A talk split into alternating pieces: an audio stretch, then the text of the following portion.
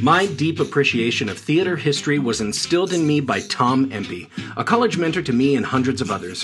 While teaching Greek theater terms, he would grab the fabric of his slacks and say, You see these pants? Euripides Eumenides.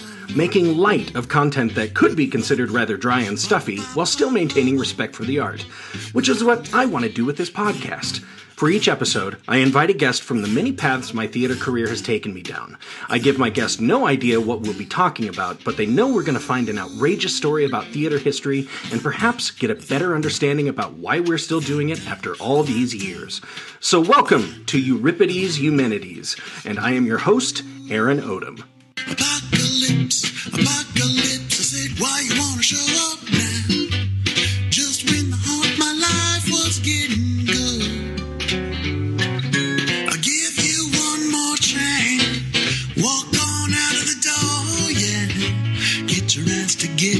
getting is good.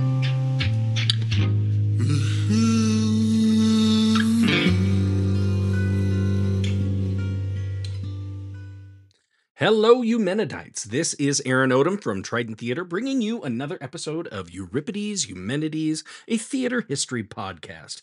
And I want to get right into this episode because it's a long one. I could have split this one into two episodes. I kind of wanted to, so I can use the rest of the month to focus on my live in person episode at the end of September 2023.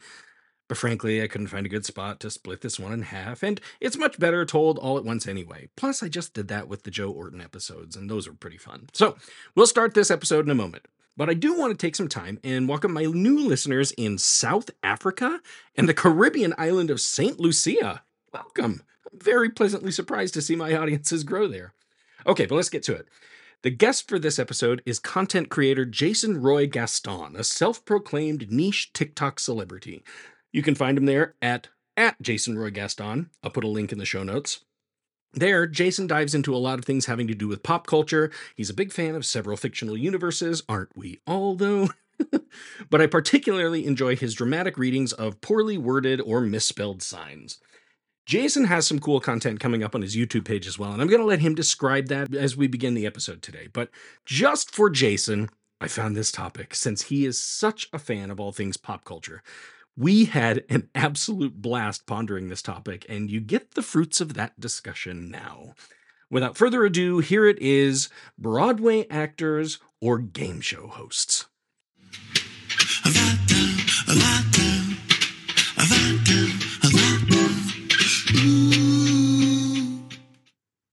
And so at this point, Jason, you're not just a repository of dramatic readings of ridiculous signs. And No, there's I- so much more to me than that. I have hopes, I have dreams, I have feelings, I have ambitions.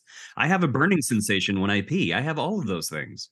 Mm, contact your doctor. If any of the following occurs for your minor headache, if you die, you know, I mean, anyway. Yes, if you die, contact your doctor. Mhm, That's how my HMO works, I believe. If you die, contact us. I will say though that your videos have caused me to really appreciate the weekends in summer as yard sale season, or as Oh. you as you've seen them as yard sard and Yard sard. and garge sard. Or uh, I mean, Gurge sale. I, it's two words. Could you not spell check two words? and I can just see that person getting there. And so I spelled yard, I spelled sard. I only had one piece of paper, Ma, and it's got two sides, and I screwed up on the back one too. you know, in their defense, it might have been something they did on purpose. I I I know there are some grammatically disabled people out there, but I will misspell things on purpose just for Oh, the yeah. fun of it. Uh-huh. Like, Uh-huh. I, I don't know. I'm actually the funny thing is I'm actually holding a garage sale this weekend in the 105 degree Texas heat right now, which is the smartest thing I've ever done in my entire life.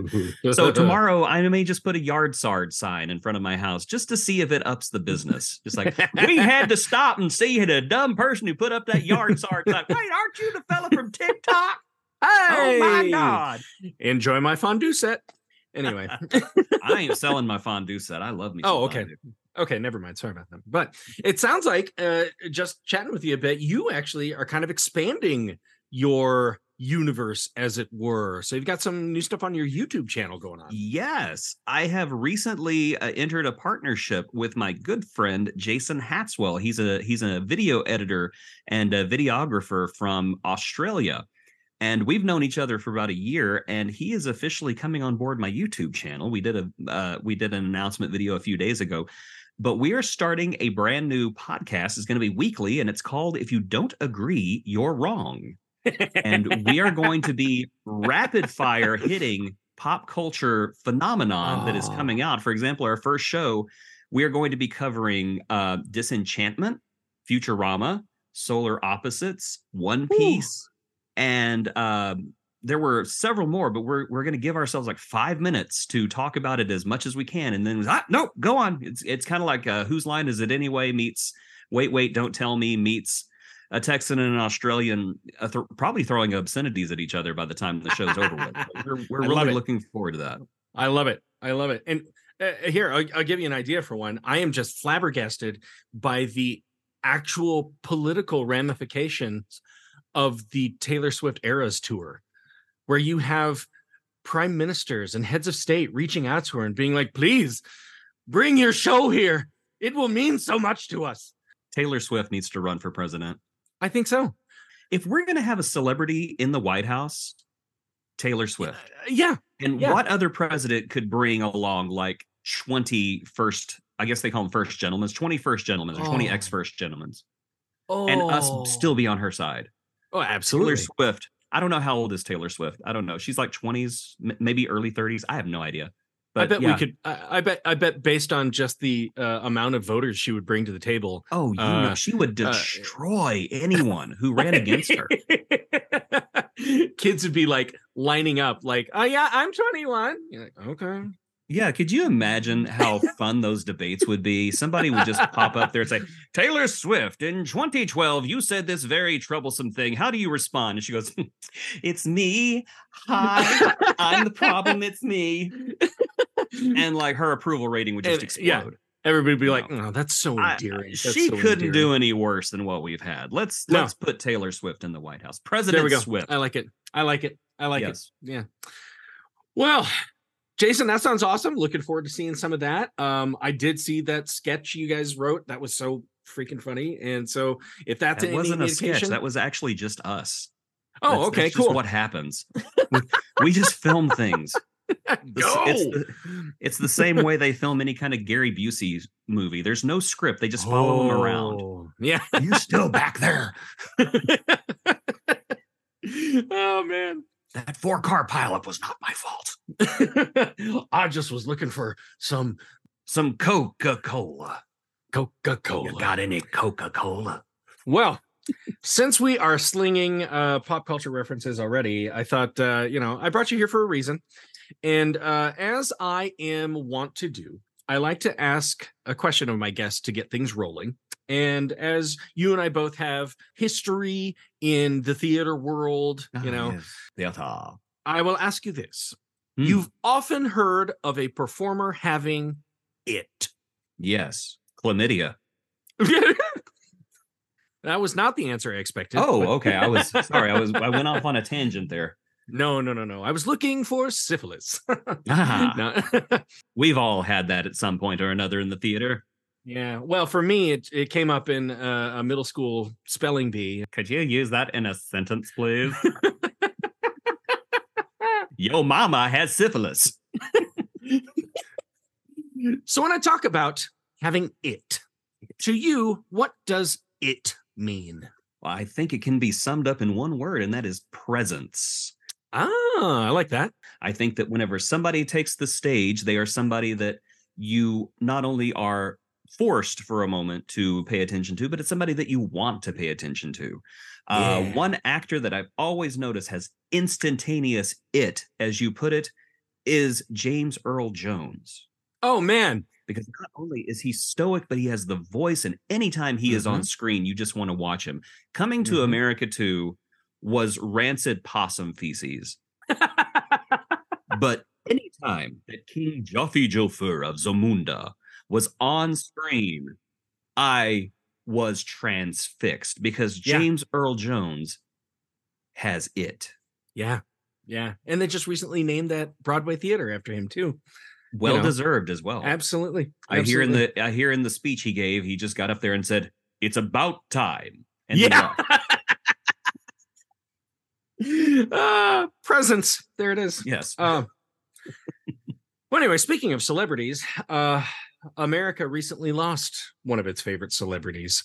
Man, it's been a year. we lost several. We lost several in a week. You're gonna have to narrow it down. Yeah, yeah. Well, who I'm talking about is uh, retired game show host and staunch Mm. advocate of spaying and neutering pets, Bob Yes. Barker, Bob passed Barker. away at age 99 on August 26, 2023. Yes. He was the closest to 100 without going over. So he wins both showcases.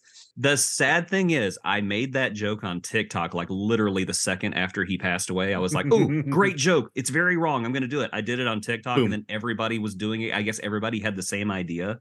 And I'm like, everybody's going to think that I'm ripping off everybody else. But I actually just came up with that joke on my own. I just thought of it. Yes.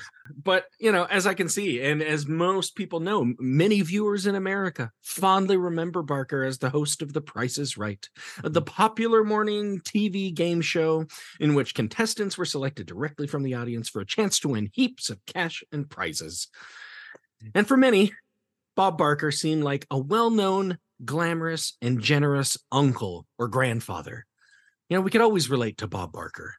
I mean, everybody talks about you know how friendly he was and i i remember yeah more as yeah he was very warm and welcoming but there was just kind of that holdover from an older era when a woman would get on stage and uh He's gonna he gonna nah, he gonna smack yeah give him a yeah. big smack or they'd give one to him Yeah. and you're like woo bob you're swimming Oh. in it buddy i mean yeah, well, you know, um, it's the voice. It's the Yeah. voice. Bob Barker had that amazing voice. Bob Barker, uh, he let's face it, through kids born in the 70s, 80s, and 90s, this man babysat them while they were homesick.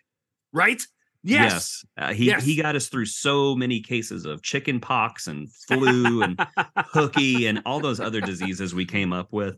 Uh-huh. And uh, Mhm. him and and Rod Roddy. You can't forget Rod Roddy because Yes. they, they were Oh. just the duo right there. But yeah, Oh. he oh I remember during the pandemic, I actually asked, is Bob Barker okay? Has anybody checked on Bob Barker? has he been spayed or neutered Yeah, has he? Well, Oh. I'm sure he has been. I think that was the, I think that was the settlement back in the '80s, is that he was supposed to. If you, if you know, if you know, you know. if uh if you're going to be kissing all those ladies on stage we want to make sure you're safe Exactly. You know, when they start bringing up the little water spray bottles, like, no, Bob, shh, shh, shh, no. I always remember his like super long very phallic uh microphone Yes. He uh Drew Carey inherited that. Yeah, it was just I don't even know. Is that a real microphone or is that just like a prop?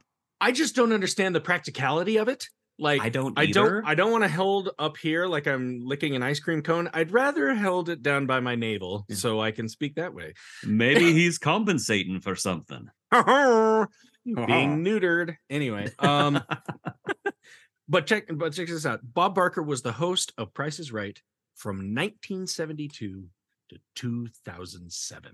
that is incredible. What what is that? 35 years. I didn't even want to live for 35 years. I can't imagine having a job for 35 years. But at least it was a fun job. It was a fun job. Any Yeah. anything that gets you that close to the Plinko board has got to be fun Oh, because who oh. who has not wanted to climb that Adonis of Yes. game show props and just drop Right. things down? I could Yeah. get on. I could play Plinko and lose everything, and I, it would still be the greatest day of my life. just give me the disc again. Just give me Yes. again. It's fun. you know, and when I was growing up, right after that, soap opera started. So you'd finish in in the, uh, Mark Goodson television production. Screen would go black, and Yeah. then these pretty people with stupid problems. Oh yes, like Ugh. sands through the hourglass. oh, all the days of our lives. You know, I had to explain to my students the other day what a soap opera was. They had no idea. Oh, What's a soap yeah. opera? Is yeah, that like wow? is that like where people get clean? Well, They- Very they- they- dramatically They, and got a little dirty every once in a while, but no. Mhm. Nobody knew who got anybody pregnant. Yeah, Anyway, it was always a mystery. but speaking of prices right, I, I mean, I would say, you know, you and I grew up in similar generation. I think it's hard for us to imagine a world without game shows.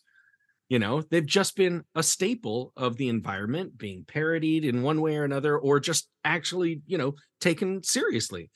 But that's also because game shows have been around pretty much since the inception of broadcasting. Yes. Yeah. The earliest show that can be remembered began in 1923 and was run by a newspaper, the Brooklyn Daily Eagle, which offered a radio broadcast asking stumping questions, you know, big ones that people might not really know. Here's a quote In the early stages, shows like Professor Quiz and Ask It Basket simply asked audience members questions and gave the high scorer $25. Quiz Kids and Information Please asked listeners to mail questions in for panelists to answer, with a few dollars awarded for people whose questions were stumpers. End quote. Very interesting. Yeah, you're like, The, okay, the early so- days of radio has always fascinated me just because they were figuring it out all the time. Right. Like it blew my mind that they had to pass a law that said a radio station had to stay on one frequency. You couldn't move your frequencies around because they would move their frequencies around and try to stomp each other out. Oh, So yeah. nobody, so Yeah. nobody could listen to them. I just find Mhm. that so fascinating. The era of just figuring everything out. and then the indignancy of people going, What do you mean we can't do that? I know. I'm sorry. I thought this was America. Mhm. With those transatlantic accents. How dare you, sir? How dare you? What does it say about a country in which we cannot destroy our competition by simply a stronger signal? What would the founding fathers say? Well, sir, they'd say, What the hell is radio? George Washington would say, Where are my teeth? They freed who? Where I'm going to go on and give a little bit more of a history of game shows so we kind of have a springboard. And you're probably wondering, why are we talking about this on a theater history podcast? But I promise you, I'll get there. Game shows are theater. They are theater. That's the way I see it. That is not wrong. Now, game shows basically lived on radio until commercial television began in the United States on July 1st, 1941. on television, game shows seemed a perfect way to have sponsors front and center in front of viewing audiences. In fact, many sponsors had their names in the title of shows, and many sponsors' products were offered as prizes. So that always cracked me up too. You know, you're trying to get this young, hip audience that are buying televisions and stuff, and you're like, sponsored by Geritol. Uh, yeah, there you go, figuring it out. What is, what is Geritol? Is that like a milkshake? I don't know. I don't know if you can hear this, but I have a visitor in my lap. no, Mm, one of your several cats. Oh goodness, And which one is that? This is Demona. Demona. Yes. Oh my goodness. Well, I'm glad you have a sidekick there who can help you answer some of these questions. She's like, What is a game show? I don't know. Pet me. I don't know. Love it. so, while many viewers enjoyed the programs and tuning in to see how they matched their on air panelists, there were factions that believed game shows represented illegal lotteries. oh, goodness. Of course they did. Uh huh. The fun police are here. Wait a minute. Who's enjoying themselves? No. I want to speak to the manager. So, yeah, these factions actually challenged game shows in court, believing them to be illegal lotteries. And it was ultimately determined that they were not. the fun police were sent home. Yes. Now, these court proceedings were actually brought to the Supreme Court in 1954 by the Oh, they went all the way to the Supreme Court. Oh, God. Supreme Court. The Supreme Court, because that's what Uh-huh. we need them to waste their times on is, you know, Yep. Yep. game shows, as opposed to Yep. them acting like, you know, being on the Supreme Court is a game show nowadays. Oh. I I just made it to the Supreme Court. Look at all my prizes. no, I don't have donors. now, like I said, these were actually brought to the Supreme Court in 1954 by the FCC. So you can imagine just how prolific game shows had become to get this much attention. oh, yes. By the end of World War II, television was still relatively new in American homes. And by 1950, it's estimated that only 9% of homes had a television set. By the end of the decade, 90% of homes had a television set. Good times. Good I know, right? However, game shows suffered heavily in 1955. And I know why. It's one of my Uh-huh. favorite eras. Oh, God. If you've ever seen the brilliant movie Quiz Show, you know what I'm talking about. Yes. It seems that many shows were rigging their outcomes behind the scenes, and many contestants were getting paid well to go along with scripting television that seemed spontaneous. Many former contestants came forward with indisputable evidence that shows were unfair, and by the end of the decade, numerous court proceedings occurred, and some in the Supreme Court. Again, the result of this was a flurry of new legislation regulating how game shows could be conducted. And for many years following, game shows seemed to be hiding in embarrassment. Ugh, that just My- sucks so bad. My favorite story from that era involved Dr. Joyce Brothers. What? Because, oh, yes, Dr. Joyce Brothers was a contestant on one of those game shows. And I can't remember which one it was, Mhm. but she was an extremely intelligent person, just Oh, yeah. extremely intelligent.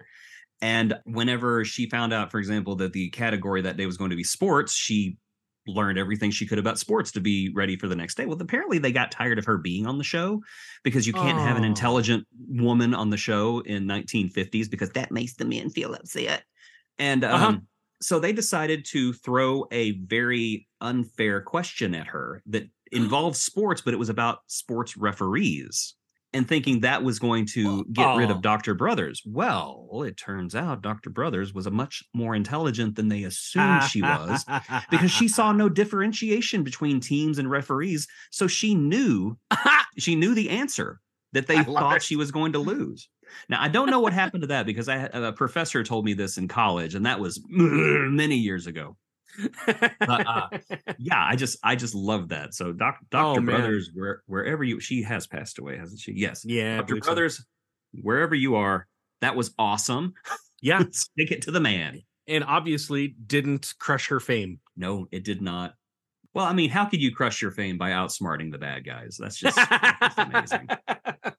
yep, worked for James Bond. Absolutely. Now, game shows launched a minor comeback in the 1960s, doing what they could to regain the affection of American TV audiences with likable content, celebrity guests, modest payout, but ultimately a wholesome time in front of the screen.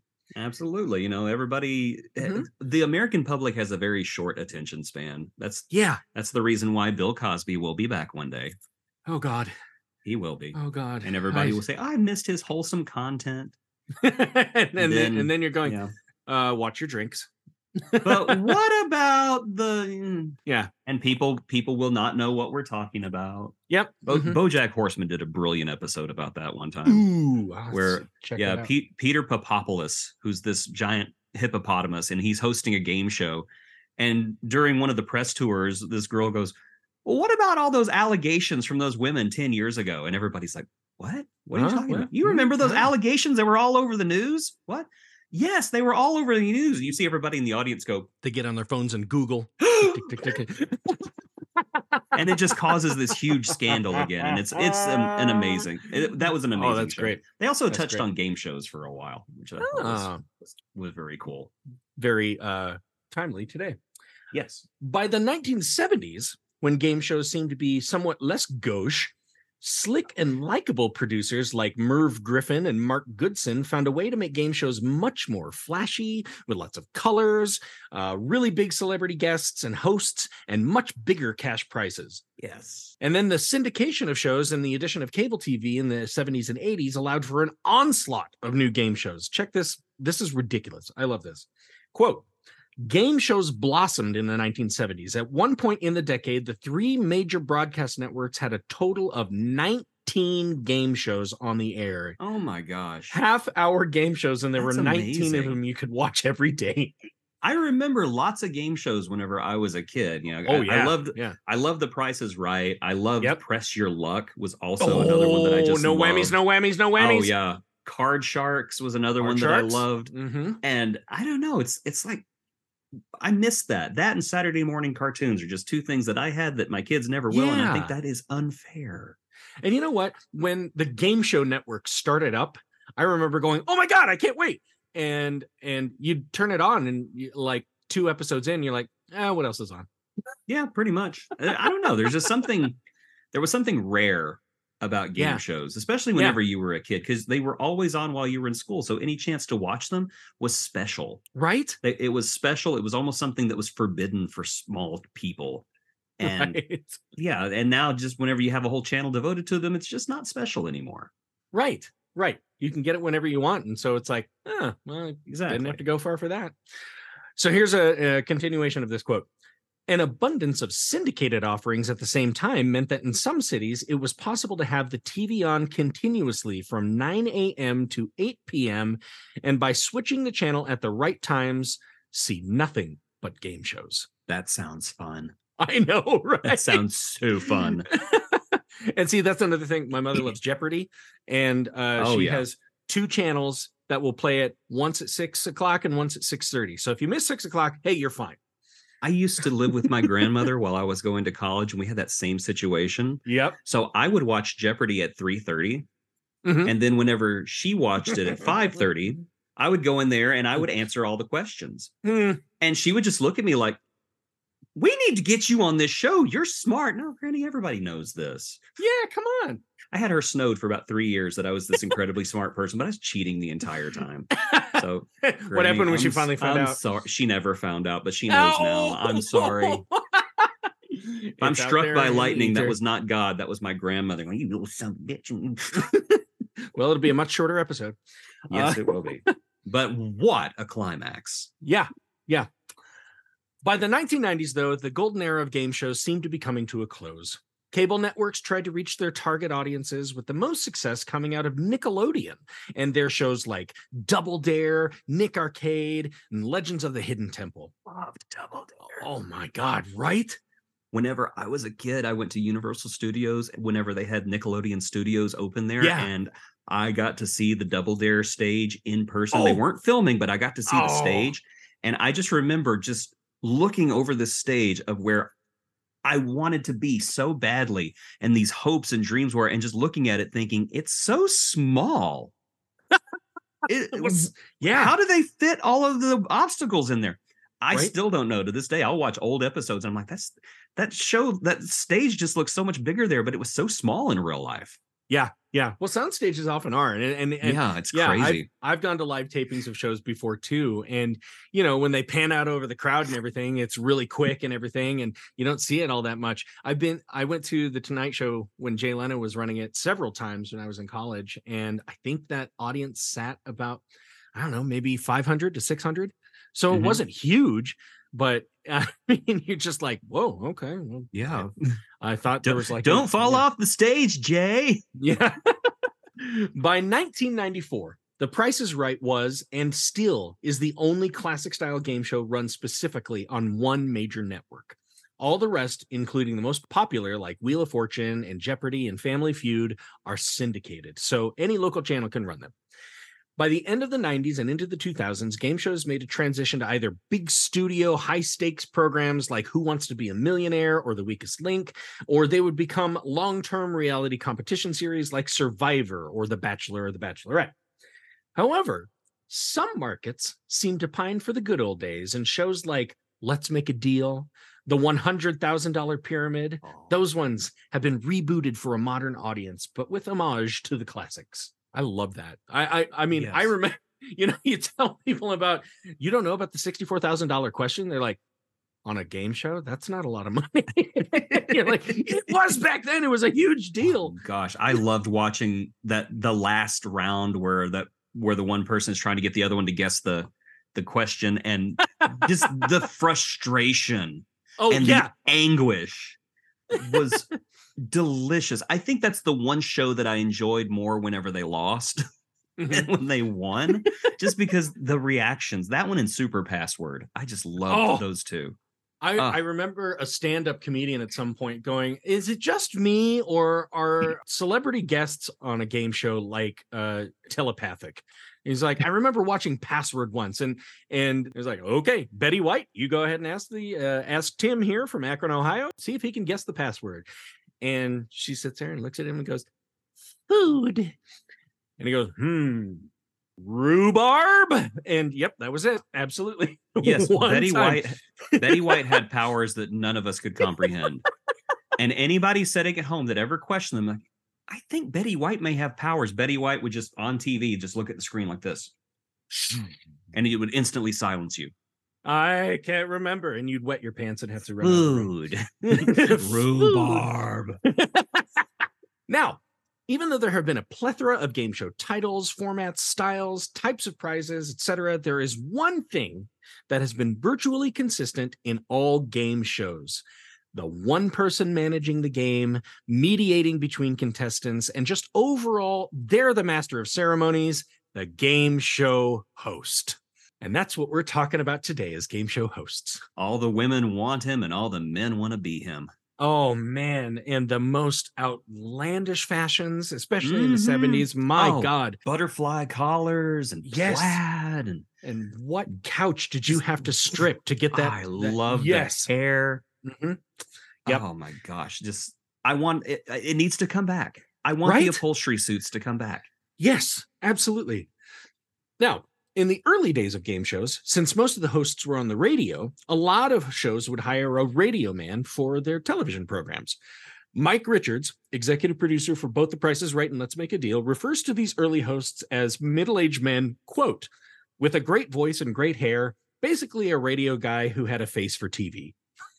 I can see that. Yes. right right and and i in my research i looked so many of these guys up and they're like and so and so started out as a disc jockey for blah, blah, blah, and this person started out as the weather uh, you know for blah blah blah and you're like oh well i guess that makes sense because you know you think of a game show host and you think of the guy with a really great voice and Absolutely. It's the, the the reason why the TV hosts of the 70s, 80s usually were um weathermen or newscasters Yeah. on uh you know, because uh, Pat Sajak, I believe, was a was a meteorologist, and uh, Mhm. even Oprah Winfrey. I know it's not a it's not a game show, but Oprah Winfrey was a television anchor for the very longest time. So yeah, Right, it's just a yeah. continuation of that. Right. So if you're a producer and you're getting ready to pick your game show host, it has to be somebody affable and approachable. It has to be somebody who can keep a million parts going of a show that could potentially have infinite outcomes by the end of a single episode. So the host has to be somebody who an audience can trust to be quote this is a quote i found some like somebody listed these out here's your essential game show host characteristics part traffic cop part stand-up comedian and part kindly uncle I can see that. Yes. all of them Always encouraging you during these games, no matter how stone dumb you are. right right and Yes. sometimes they have to look at somebody and let them down hard mm, or let them down easy you know Yes. Price is Right bloopers were always my favorite. Uh, Yeah, so speak, going back to Bob oh, Barker, oh. we've all seen the one where that woman did not understand high low Oh, yeah. and still won by the end just out of sheer luck. And Bob Barker, I've never seen him that that unbuckled before. He had to set down at the end, just like shake his head take a breath pray what, what just happened?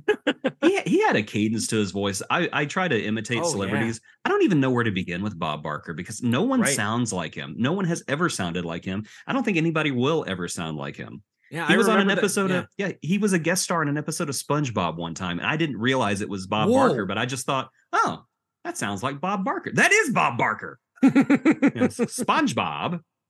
We're here to take care of the snails, SpongeBob.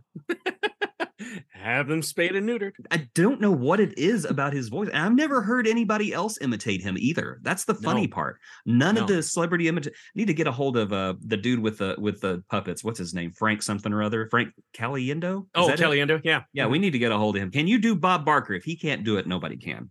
that's true yeah But if he tries, his head may explode. So let's and not. you know what he may be one of those inimitable people it's like it's just a, a spoken code it's like we don't do bob yeah, we don't, do don't. Bob. No. no yeah Bob, Bob does not like that. Well, Bob's not with us. He still doesn't like it. so, given those characteristics, it shouldn't be hard to understand that when some game shows needed to grow their audience, television producers would look to another market where performers would have those aforementioned qualities on a nightly basis Broadway. Broadway. so um, I'm going to go ahead and kick things off here with Broadway actors who then eventually became game show hosts. And this is a fantastic list. Uh, we'll start with Groucho Marx. I would that would that be Broadway or would that be vaudeville? Oh, he did. He did. He did it all. I'll give you a bit. okay, a uh, okay, yeah. here. Gr- Groucho would do it all, wouldn't he? Yep. In the post World War II heyday of game show popularity, before the big bust in 1955, one such program was You Bet Your Life, a quiz show in which several contestants would be brought out two at a time. They're total strangers to each other, and they would depend upon each other to answer several questions. The contestants could also win money if they would guess a secret word that was revealed to the audience before the contestants got on stage. As their first host, producers hired longtime comedy favorite Groucho Marx. And by this time in his career, Groucho Marx hit something of a slump. So in the 50s, yeah, he he wasn't doing much. Groucho officially began his career as a child in a singing act, all meant to bring in money to his low-income family. And eventually his brothers got into the act, the Marx brothers, and they went on the road. But at this time they were not known as the Marx brothers.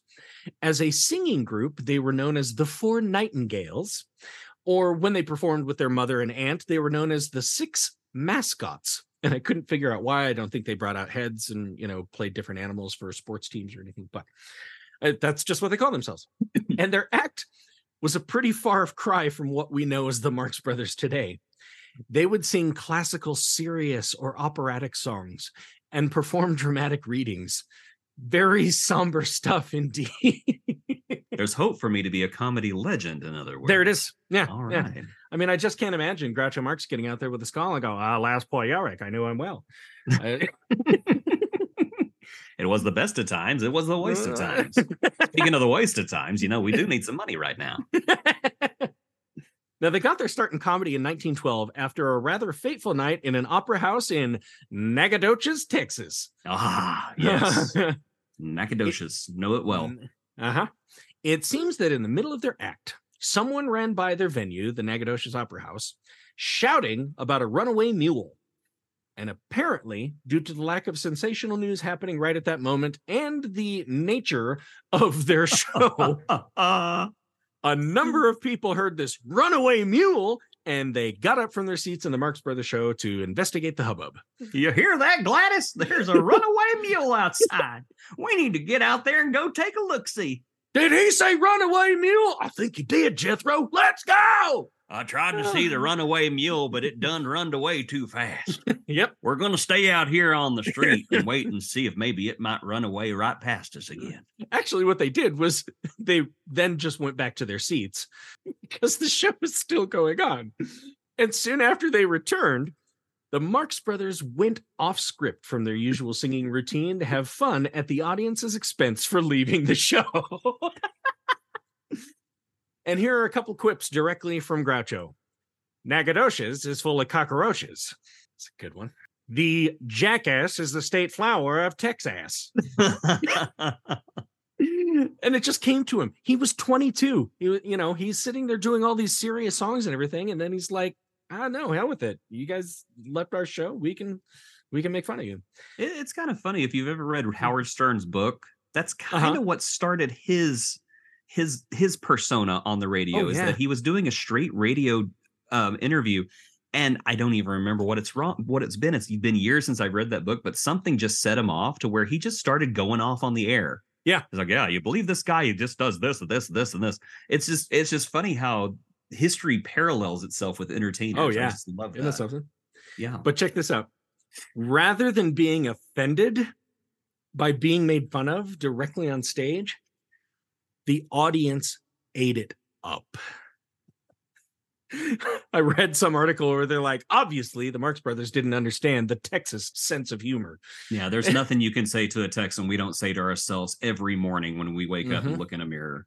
That's right. I am dumb and fat and stupid. Oh, Mm. okay. All right. Good. You got you, you gotta you gotta really dig deep to hurt one of our feelings.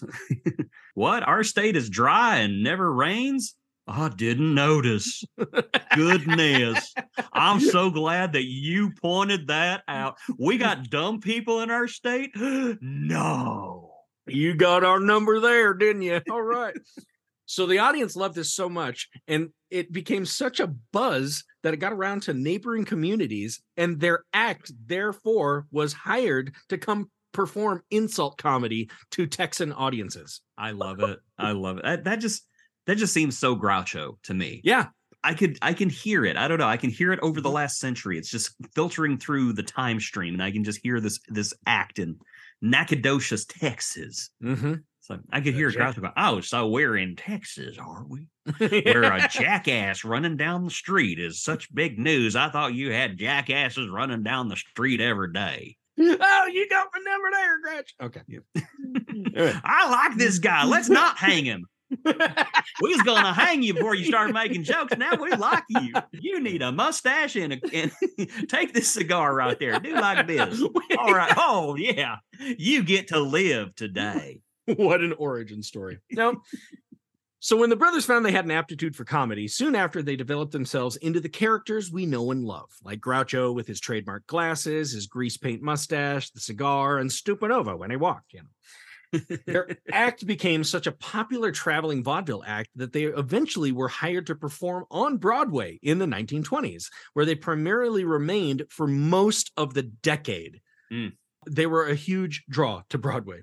And their biggest hits on Broadway were the plays I'll Say She Is, The Cocoanuts, as in like hot cocoa, Yes. and Animal Crackers. Those last two were developed into some of their more popular movies. Now, after a lot of complications with moving their act to Hollywood, switching studios, and interference from with their work from studio heads, can you imagine? the brothers eventually broke up. Their last film together was in 1949. But from the 1930s on, Groucho had been establishing himself as a solo act, which is mainly why he was chosen as the host of You Bet Your Life. The show was originally broadcast on radio in 1947 and then moved to television in 1950. And the show was quite charming. And to put the contestants at ease, you know, they're on live television. They don't really know how to act or, you know, where do I put my hands, you know? So Groucho would often just kind of warm them up with uh, friendly interviews when they would come on stage, often tinged with his off color brand of humor. They even allowed him to have his duck prop hold the secret word at the beginning of the show. which has become iconic even if you've never seen if you've never seen that show you know the whole thing about a duck falling from the ceiling with a word in its mouth Yep. Mm-hmm. Yeah. Mm-hmm. which i i i often thought that you know whenever i was a kid i got my historical events mixed up i i actually thought groucho ripped off pee-wee herman with the secret word and then i realized oh no i'm like groucho was like 40 years before pee-wee herman i apologize Yeah. uh, Groucho, Pee Wee Herman kind of ripped you off, but the, by that point, it's an it's an homage. It's not a rip off. It's yeah. an homage. Yeah. And we just lost Pee Wee too. We God did. Ah, this 2023 has not been kind this last No. month. Check this out. Groucho's banter has led to one of the best television urban legends. When interviewing a woman who was a contestant on the show, he asked her if she and her husband had any children. She said yes. It depends on who tells the story, but when asked how many children she had, in the version I read, the woman replied 20. Wow, Yeah. that's commitment. Uh huh. Groucho was quite shocked and asked the woman, Why so many? The woman replied, Well, I love my husband. Apparently, yes. Yes, yes. After a moment, Groucho replied, Well, I love cigars, but every now and then I take them out of my mouth. oh, goodness. Amazing. Amazing. While Groucho has denied he said this in interviews years later, this became something of a where were you when Kennedy died moment for many who claimed to either have been there or they saw him say it on television and the episode was never aired again. hmm In any case, Groucho was so popular as the host that he remained on the show for 11 years, even winning an Emmy for the show in 1951. Groucho retired from the show in 1961, but quickly came back with a short lived reboot, Tell It to Groucho, which lasted only one season. But Groucho was not the only Broadway performer the game show producers recruited for their abilities to draw an audience in. I will include him here because, according to him, Art Fleming, host of the original Jeopardy that ran from 1964 to 1974, he said he was cast in a Broadway musical at age four. But in all my research, I couldn't find out which one, how long he was on Broadway. I don't even know what I was doing at age four. I could have been in a Broadway musical at the age four, and I don't know. I'm pretty sure. uh, oh, we just went swimming? I thought it was a Broadway musical. anyway, Art Fleming. Here, I'll, I'll I'm gonna send you. I, I told myself I was gonna do this. I was gonna send you pictures. So I'm gonna send you a picture of Art Fleming here. Aaron. can- I oh know. my gosh, I didn't ask for that. I know. I'm saving know. it, but you know, I am. Yeah, yeah, and I'll uh, keep you to secrecy on that. Um, Okay. but yeah, there, there I he mean, is. wow. Yeah, very crisp, very clean, Yeah. very open expression. Like you know, if if he just walked into your house, you'd be like, uh, "Yes, I will sit down and have a conversation with you." Kind of looks like a younger version of the drill sergeant from uh, Full Metal Jacket. Yeah, You will answer this question, and you will do it now, Private Pile. What is your major malfunction for 100, Alex? I'm Vincent D'Onofrio. Anyway, Art Fleming got his job because producer Merv Griffin was looking for someone with the qualities I mentioned early on part traffic cop, part stand up comedian, and part kindly uncle. He found Art Fleming on an ad for Trans World Airlines and had him tracked down, basically. like a print ad? oh, no, it was it was a TV ad, but Oh, he was like. That's my guy. Didn't see him on any of the other TV shows that he'd already appeared on. He was like a regular, uh, a series regular on the Californians, I guess. But no, saw him on that ad. I could just see him seeing Art Fleming on an ad saying, That's the guy. I want that guy. Them spending days, weeks, months tracking down this guy, showing up in the office going, We want you to be the newest host of Jeopardy. That's amazing. I love Jeopardy. When do I start? Oh, was I dubbed in the commercial? Yeah, so what? I'll take dogs for 100, please.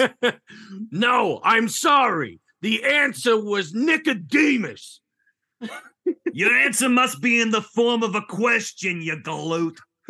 what, what's the matter with you? You knows how this game works.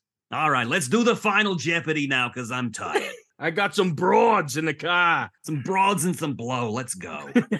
you know what? You're the winner because you haven't pissed me off today. That's been Jeopardy, everybody. Good night. Uh, maybe we shouldn't have picked him just from an ad. I don't know. now, to state it quite quickly, because we have several more people to cover, Fleming brought a lot of credibility and comfort back to the game show biz. But here's a great story Fleming was really known to be quite the master of trivia as well. When he appeared on Hollywood Squares years after he was done with Jeopardy, a particularly difficult question about female tennis champions was asked. For those who don't remember, the premise of Hollywood Squares was two contestants would pick an individual from a panel of celebrity guests. It's a legendary show. It's a great show. Legendary. The host would then ask a trivia question to the celebrity, and the celebrity would respond. Sometimes they were right, sometimes they were not. Then the contestant would agree or disagree, and the answer would be revealed. If the contestant chose correctly, they would advance, et cetera, et cetera. So when Fleming had this question about female tennis champions, Fleming gave his response, and the female contestant said, Art Fleming would never lie. I agree. She was correct. Okay, that's that's awesome. I love that. That's that's the kind of man who could take over the world. Right? Taylor Swift and Art Fleming as a presidential ticket. That's. Swift Fleming. Yes, Swift Fleming. That, That sounds, like a disease. Like, Yeah. that would be why I had to stay home and watch The Price is Right with Bob Barker. Sorry, I, I have Swift Fleming today. I have Swift Fleming. Or I mean, I heard it right away and, and thought it might be a 70s porno, but or a, a, porn actor. Swift well, that would be uh, that'd be Swift Martindale right there.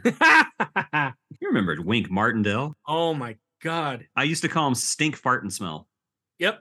Yep. which was not nice, but yeah, I don't know. You, you can't have a you can't have a name like Wink Martindale and not think of Stink Fart and Smell. Uh-huh. Yep.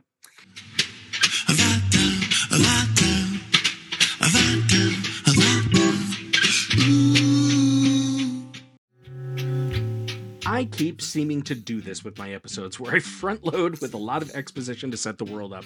But I thought the history of game shows was so interesting, especially when there's a period of time that caused game show producers to be innovative and start thinking, hey, let's hire Broadway actors. Seemed like a perfect fit. But before we get back to the second half, I'll encourage you to rate and review the show wherever you're listening. Doing so configures the algorithms of each platform to get this show to more and more listeners. So you're doing something right. As of now, we're number eight in theater podcasts on FeedSpot, and we've been listed elsewhere. So keep it up. But for now, let's get back to Jason Roy Gaston and find out just how many more Broadway actors have become game show hosts. So yeah, Fleming did win over a lot of people and and they trusted him. But moreover, it was his appearances and his personality on Jeopardy that were instrumental for helping the television audience restore its faith in game shows. So absolutely essential for that was trust in your host, right? Yes. So producers started to see that perhaps a well-trusted actor with a great personality could be just as good as the slew of radio men with faces for TV. Now I'm going to try to get these the rest of these out in as much detail as I can, but as I said, we have a lot to go over. Yes. I will try not to interrupt as much as I have been. You're absolutely fine. That's why I have you on the show. Provide me some damn content. Well, fine. You asked for it. This is going to be a four hour show. Wonderful. Love it. By the end of this list, though, I think we're going to start to see some common threads. Next one a very popular staple in the genre of game shows. Oh, my Siri just turned on. Let me say, nope, thanks, Siri. I'm done. Siri will be hosting a game show before we know it. Oh my God. I mean, this whole thing with AIs, is like, Yeah. Hal, can you please open the pod bay doors for 500? Bing. I'm sorry, I don't understand that. No, it'll be the post-apocalyptic show after the after the nuclear war. It'll be hosted by Siri. You know, Bing. I am sorry, you are wrong. You must die.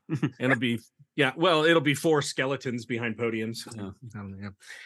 So let me start that again. A very popular figure in the genre of game shows was the host of several game shows over the years, including Make the Connection, Choose Up Sides, Do Re Mi, and Tic Tac Dough.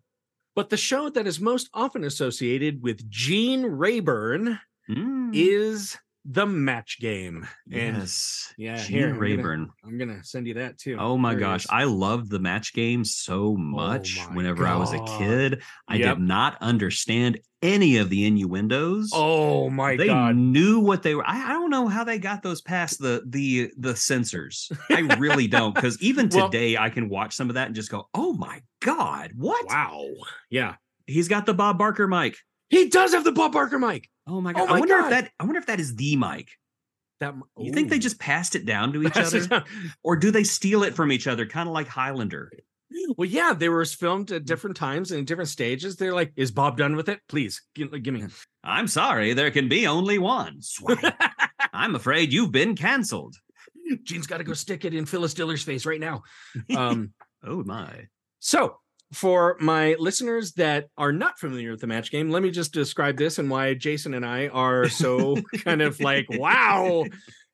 This is a show on which contestants would try to win money and prizes by matching a blank in a phrase with a panel of live in person celebrity guests. And very often, the celebrity guests would come from the worlds of comedy, film, television, or stage. When the show first started in 1962, it was pretty much just wholesome fun, but made several changes through the 1960s, and it was briefly canceled in 1969, only to be rebooted in 1973. So that 60s version would be things like, you know, you'd have different song lyrics or something like that. Yes. And and and, It's and, like you know, they'd be like, okay, uh, Marjorie, the uh phrase is great balls of blank.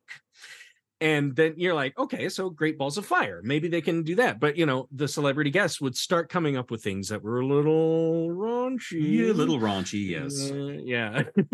and and um, when it was rebooted in 1973, the producers took an idea from one of the iterations in the 1960s and would start to write more suggestive lines for the contestants and guests to fill in. So it was the producers Oh, who yeah, really started this up.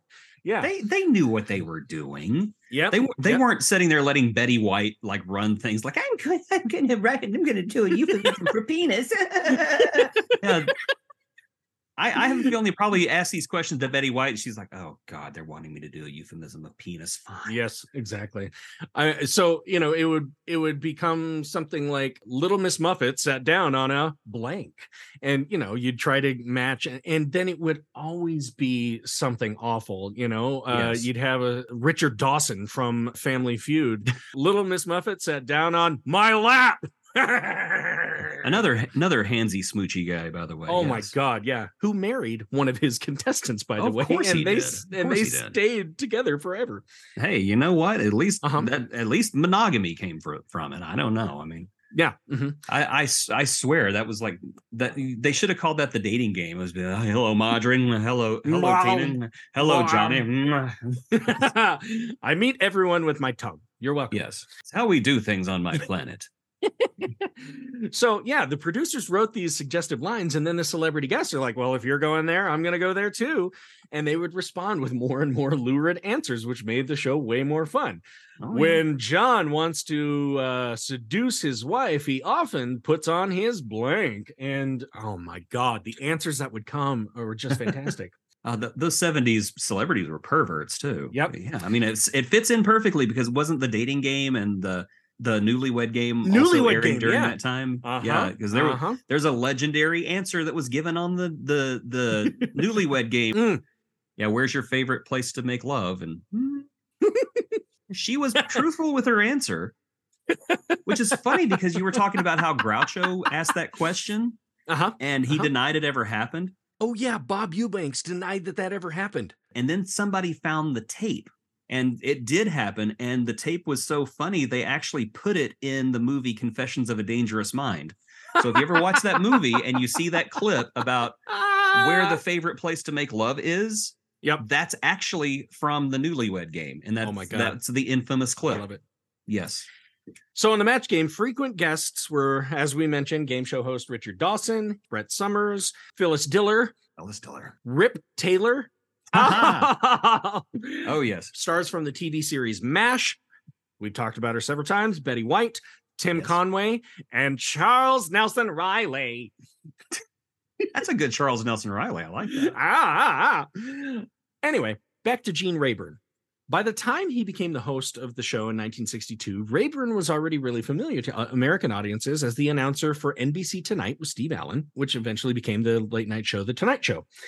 But even before that, Rayburn was known in this way quote, he was the Howard Stern of the 1940s, not necessarily in terms of content, but in terms of popularity.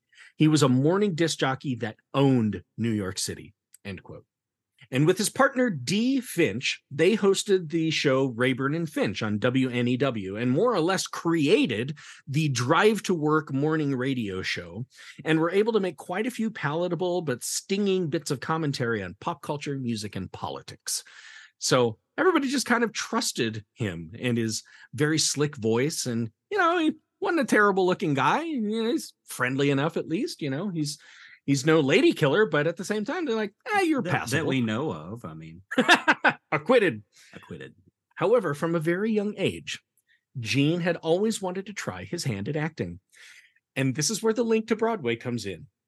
In 1961, he got the opportunity to prove himself as an actor by taking over the lead role in the original production of Bye Bye Birdie on Broadway. wow He played the role from April 9th, 1961 until the show closed October 7th, 1961. So he got a good six months out of it. But here's some other fun trivia about that show. How did Gene get this opportunity? Because the original lead got another gig. Dick Van Dyke had to leave to create the Dick Van Dyke show. Oh, wow. What a choice. What a choice. I mean, what shoes to fill? Who came before me? Dick Van Dyke? yeah. Uh, oh, okay. hmm. Yeah. I could just see take the first time you take the stage, some guy in the back goes, That's not Dick Van Dyke. Who is that? You Just- lied to me. I drove 4,000 miles to see Dick Van Dyke. You're going to give me Dick Van Dyker. at least put Groucho Marx out here to insult me. uh, take that out of your mouth. now, here's another fun piece of trivia. Who was Gene's understudy for this production of Bye Bye Birdie? If you say Bob Barker, I'm going to quit. His frequent celebrity panelist on the match game, Charles Nelson Reilly. Charles Nelson Reilly. Ow! Ow. I love Charles Nelson Reilly, but my favorite thing he ever did was the X Files. He's in one episode of the X Files, and it's called Jose Chung's from Outer Space. And to me, it's one of the greatest hours of television ever made. And I'm not even Wow. being sarcastic. It is Uh-huh. such a good episode of TV. Even if you never watch the X Files, you just Yeah. watch this and think, wow, what a great story. oh, man. That's awesome. Yeah. Anyway, Rayburn returned to Broadway in 1962 in a Neil Simon play, Come Blow Your Horn. But even then, he was a replacement. Come blow your blank. well, I'm thinking trombone. Oh, nope, that's incorrect. But even in this, he was a replacement, and the run soon ended afterwards uh, when he came on board. So I guess it's a good thing he had the match game to fall back on. okay, lightning round. Even though it's not going to be lightning, I have uh, these are going to be long too. the very popular host of many game shows, Larry Blyden, is best remembered as the host for the reboot of the show What's My Line from 1972 to 1974 when the show was discontinued. However, Larry Blyden had an incredible career before that show with a resume that any actor could aspire to. And here's a here's just a fun little anecdote that I found in my research, so I'm going to add it.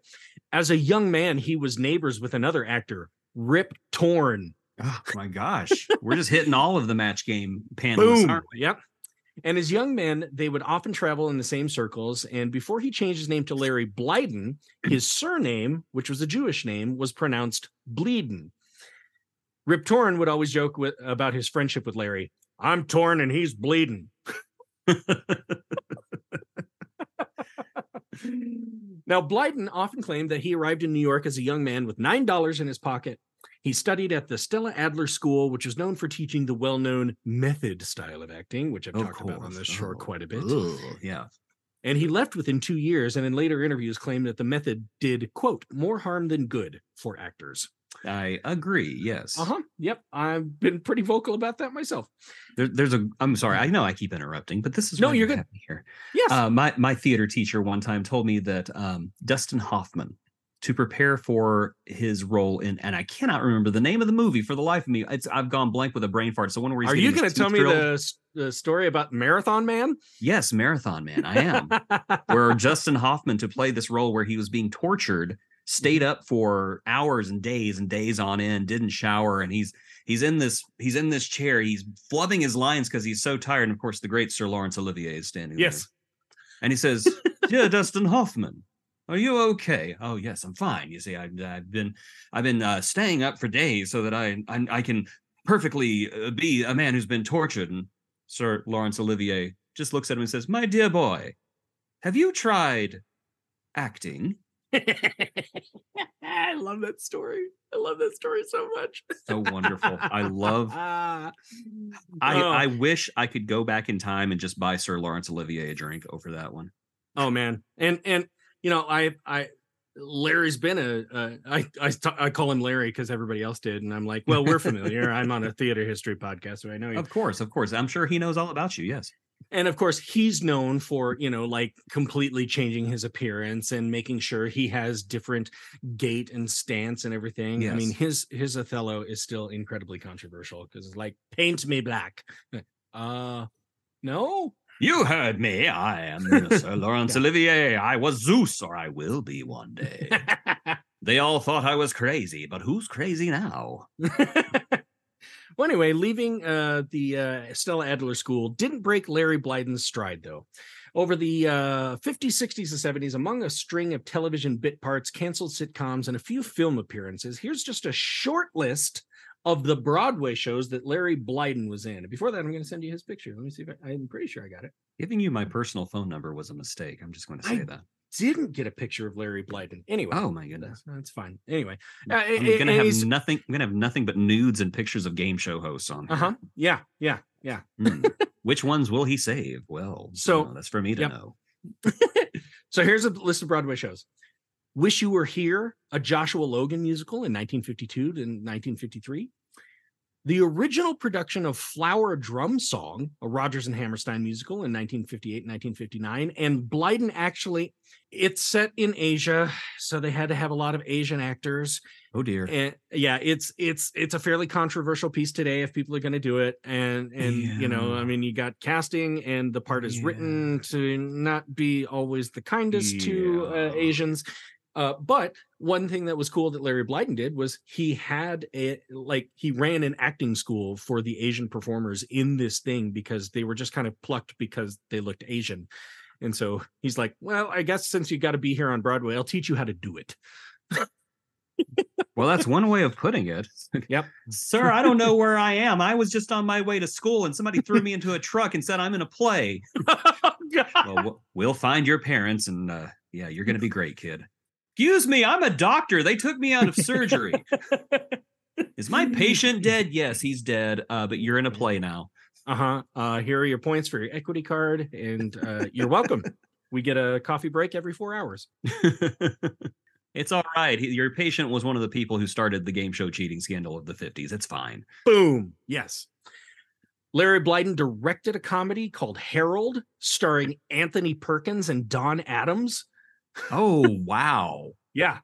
And Hannibal show- Lecter and Hannibal Lecter and Agent No, uh, Inspector no. Gadget. No, Anthony. Not Hannibal Lecter. Uh, uh, uh, oh my gosh, uh, Psycho. yes, Um, exactly. Norman Bates. Norman Bates. Wow, that was another Bates brain fart. and Agent 88. Yes. did he did he do the voice of Inspector Gadget? Surely he had to. Okay, I thought he Mhm. did. Yes, he did. Either that or was a really good impressionist. Unfortunately, that show only ran for 20 performances and then it was canceled. I wish Inspector Gadget had only run for 20 performances and then was canceled, but you know, I was not a fan. No, neither was I. I was I was one of the only kids every time I heard dun dun dun dun, dun Inspector.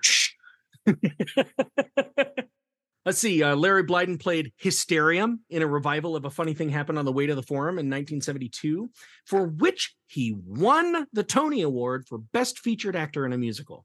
He ended his stage career in the Alan Ayckbourn comedy Absurd Person Singular, which he played from 1973 until his death in 1975. For playing that role, he was nominated for both the Drama Desk Award for Outstanding Featured Actor in a Play, as well as the Tony Award for Best Actor in a Play. So like, but everybody seems to remember him as the host of What's My Line. And despite all of this success in popular culture, that's how he's known as a celebrity guest host and panelist. And this apparently did not sit well. Well, I mean, it, it's logical though, because more Yeah. people would have seen him doing that than Right. people who would go sit in a theater. Yeah, right. Exactly. Exactly. And like I said, this apparently did not sit well with him. According to sources, he always wanted to make it in film, but by the time of his greatest successes in the 1970s, he was in his 50s, and there just simply wasn't really a place to make him a star or even a character actor in film. In 1975, despite the success of his absurd person singular, he felt somewhat detached from the cast and took a vacation to Morocco. There, he had an unfortunate automobile accident and died from his injuries sustained in the wreck. Oh, At the time of his death, he was scheduled to host a new game show, Show Offs, which was basically a televised version of the party game Charades. oh wow. Yeah. So did that one ever air, or do we know? Oh, when Blyden died, producers had to find a replacement for him. They thought they had struck gold by hiring a venerated Broadway actor as their host, so they looked for someone with a similar resume. They found it in Bobby Van. And here he comes. There's Bobby Van right in your phone right now. Bobby Van. Bobby Okay. Van. Okay. You Ok- know? Oh, okay. That's um. Yeah. I don't know what it is, but I don't trust that man. No, no, no. He's just mm, there's something about him. Something That's- tells me something tells me he did something in his life to put him on a list. That's all I'm saying. I don't know if that's what happened. I'm just saying that's what it looks like. Yep. Now, Bobby's resume was very similar to Larry Blyden's in that he had been in several Broadway musicals and even did choreography for some. Bobby was nominated for a Tony Award for his appearance in 19 in the 1971 revival of No No Nanette, for which he also did the choreography. Bobby had a lot more success in film than Larry Blyden, though, even appearing in the film adaptation of the very popular musical Kiss Me Kate. And a cute story about how he chose his stage name. He was born Robert Jack Stein as many Jewish artists have done to remove any unfortunate connotations and anti Semitic prejudice that comes when you go into casting, Bobby altered his name and made the legal change years later. He chose the surname Van, recalling how growing up, his sister had a poster of singer Van Johnson on her wall. And based on the reaction of the female followers of Van and how they'd swoon over him, Van just became his stage name. And then, as I said, his permanent name. Well, you know, whatever works, whatever works Yeah, for you. Absolutely. And he actually got the opportunity to perform with Van Johnson in Damn Yankees in like a, a like a regional version. And I can't, I think it was Wonder if he told him. Do you think? Do you Yeah. think he told them like I changed Oh. my name because of you? Okay, that's great. Can you step back, please? I love how you can make women all, all smushy. I love how you can make women all blank. Betty White, smushy. Richard Dawson, mine. Bob Barker, spayed or neutered. oh man. Bobby Van went on to host several game shows in the 1970s besides show offs and often appeared with his wife as a celebrity panelist on a number of game shows, as she was also a Broadway choreographer. So, yeah, they found Bobby Van. But when I first ran this topic by close friends of the show who I run ideas by, they all said, name some game show hosts. And of course, people knew Groucho Marx and Gene Rayburn. Larry Blyden and Bobby Van, not everybody remembers their names, but knew their faces. But this name was the one that everyone went, oh, yes, I remember him. And here he comes Bert Convy. Oh, yes. yes, yes, Yep. yes. What a great perm. Look at that. I oh, gosh, I oh. love that hair. Everything just, uh, love it. and he and you know he's relatively good looking and not in like a slimy or overtly sexual way he's just he's just a nice guy it seems right Yes. Uh yeah. I yeah, he was uh okay, I feel like I'm about to make a faux pas here. He was the host of Press Your Luck, wasn't he? Or was Uh, that somebody else? i think it was somebody else okay. um Okay. but here i'll get to it Bert Convy had even a more impressive resume in film and television than prior two entries on this list, having a string of film appearances and several acting roles in television. He was so popular, he even guest hosted Johnny Carson's Tonight Show on occasion when Johnny would take some time off. You know, it was like when Joan Rivers wasn't available. oh, okay. But perhaps that popularity is because Bert won over the hearts of American viewing audiences as the host of Win, Lose, or Draw Win, lose, or draw. That's where I remember him from. Yes. and Super Password. Super. I even mentioned that. Why did I think? Oh, oh gosh. However, Bert's first love was baseball, and he was even scouted and placed on a minor league team for the Philadelphia Phillies, and he played professionally for two years. But acting was his true calling, and he eventually made it to Broadway, where he originated the roles of Perchik in the original production of Fiddler on the Roof in Oh, wow. 1964. And the lead role of Clifford Bradshaw in Cabaret in 1966. Very nice. Our local civic theater is doing cabaret right now. Oh, San yeah, Angelo, San Angelo Civic Theater. Go buy a ticket. It's a great Absolutely. show. Mhm. In total, he had 11 Broadway credits to his name.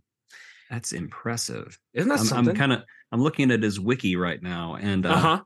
him and Burt Reynolds formed their own production company. It's Yep. called Burt and Burt Productions, Burt and Burt, and and they produce Win, Lose or Draw. So we can Uh-huh. all thank Burt Reynolds for that. I bet you he was Yep. probably a guest on that show. I would imagine so. I would imagine What's- so. What you drawing there? What is that? A housefly?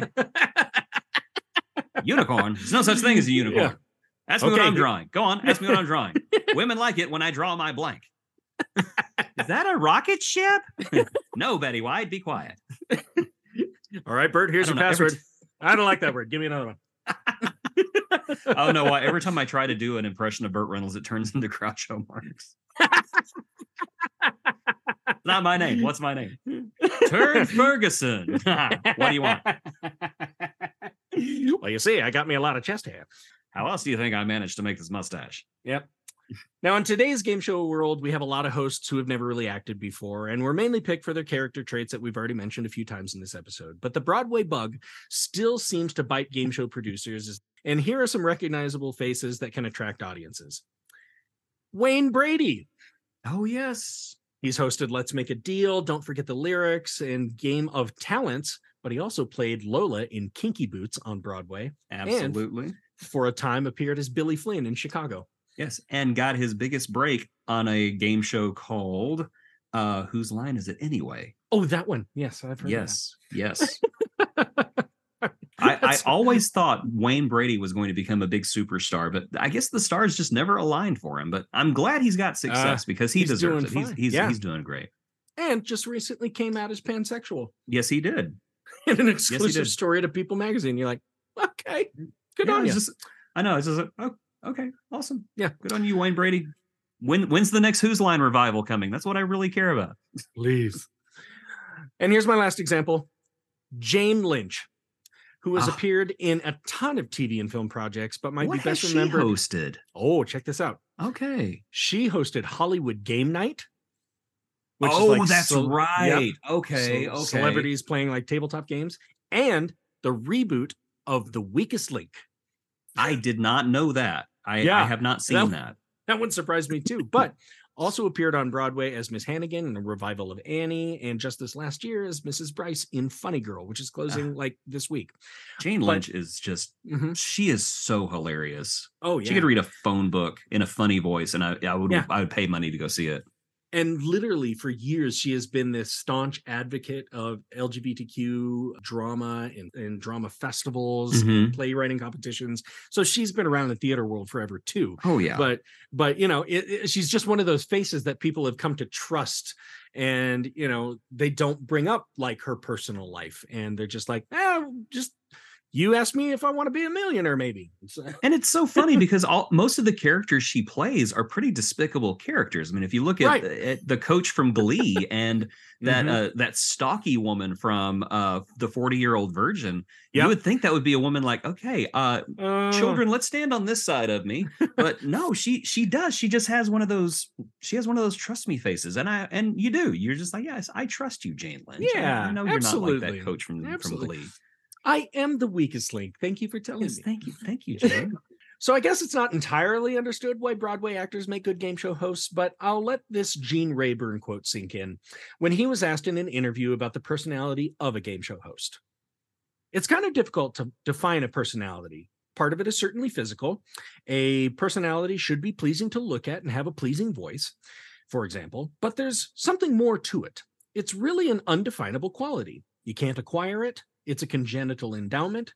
I think it has a lot to do with empathy a feeling that runs back and forth between the personality and the audience. End quote.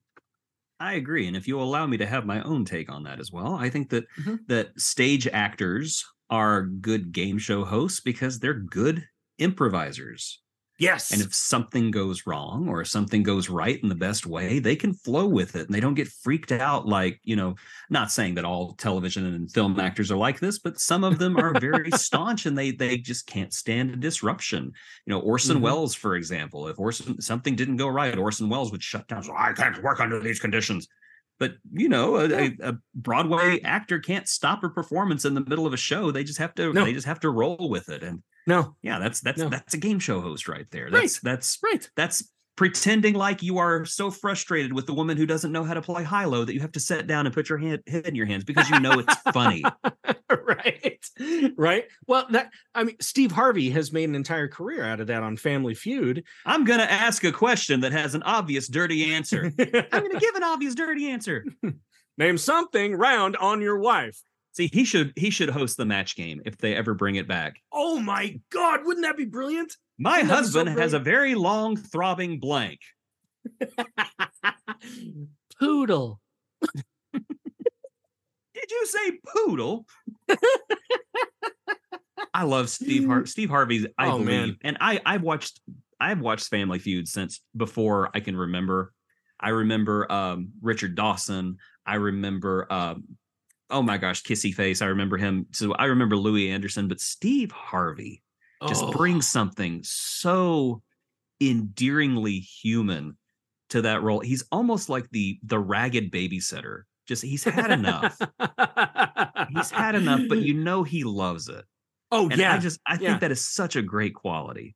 Well, it's it's also fun to set that up that way too. You know, if you go into that show knowing that the audience or the, the contestants are going to say something completely off the wall, Oh yeah. but you have a straight man there to react to it, Mhm. then it it just enhances the funny. and you know maybe maybe it's an extension of what we were saying today about how Broadway actors are the best hosts. Uh, another uh, well that they get hosts from are from the stand-up comedian. Yes. from the stand-up comedian. Uh, Yes. I, I don't know what I'm trying to say. I guess talent pool because you know sure. you do have you do have Steve Harvey and you had Jeff Foxworthy host that the Mhm. Oh, the fifth grader one, Fifth yeah. grader. And I think Bill Engvall hosted one for a while too. And and as I Mm-hmm. said, the great the late great Louie Anderson was the host of uh, Family Feud before Steve Harvey came along too.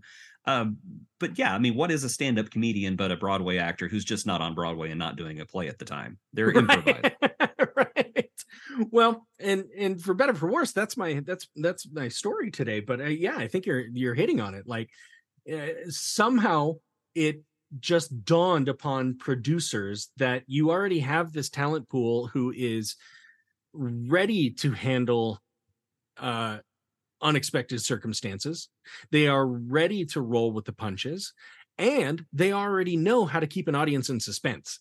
Indeed, yes. So yeah, there we go. I'm I, yeah, I, I I'm absolutely convinced now that you know they found a, a market that would consistently consistently bring positive results every single time. Absolutely. You know? Always trust the people who stand up on stage and deal with the things they didn't know they were going to deal with. Yeah. I, I you know, I I've not been to too many like live big comedy shows. I got to see George Carlin about a year before he died. Oh my gosh, I'm envious. I was going to go see him Oh. at Bass Hall in Yeah. 2002 and Mhm. I I got something I had to do. I was like, "Oh, I can't go this time, but I'll go next time." And there was no next time. and I think Ah, yeah. George knew and I think he was laughing about it like, "Hey, I should have bought the ticket now, you jerk." But he didn't say jerk. no, no, he wouldn't. George Carlin would have And- made an amazing game show host, by the way. Oh my god. That would have been great. So y'all want to win money so you can take part in the capitalistic society that's draining this country dry. Well, let's do it then. You can all suck my blank. Mr. Carlin, this is Family Feud. I know. Congratulations, you just won $500. That could feed a homeless person for an entire year. Oh my gosh, that's a great George Carlin. Oh, I've listened to him forever. I love it. But I remember going to see that show and just being amazed that there were still people out there heckling him. Oh, And I'm like, you know who this is, right? I and know. one, he's not going to do anything about it because he knows you're just being an asshole. yeah, that's like, like- throwing it. That's like throwing a rotten tomato at the Terminator. It's just gonna not even look at you. It's just gonna go by, and you're gonna feel smaller because of it. I think I saw a video where George Carlin reacted to a heckler once, yeah. And Yeah. he just unloaded this verbal tirade. Oh man. And I, I, just because of my job and everything, I can't repeat anything he said. but it was it was enough. He Mhm. he said something about put something in his mouth so he'll shut up, and you know he he went into great detail about the thing that should be placed into this heckler's mouth so that he would Mm. stop talking. I can And it was imagine. probably like a 15 minute bit in this entire show, just him going on and on about how much this guy needs to be needs to shut up. And I just Mhm. I would love just to Ah. talk to that man. Just like. What were you thinking? That's Eh. like David and Goliath if David flew the rock in the wrong direction. I know. That's Leatherface tripping. Yes. Leatherface tripping onto his chainsaw. oh man. But you know, as they say, the show must go on.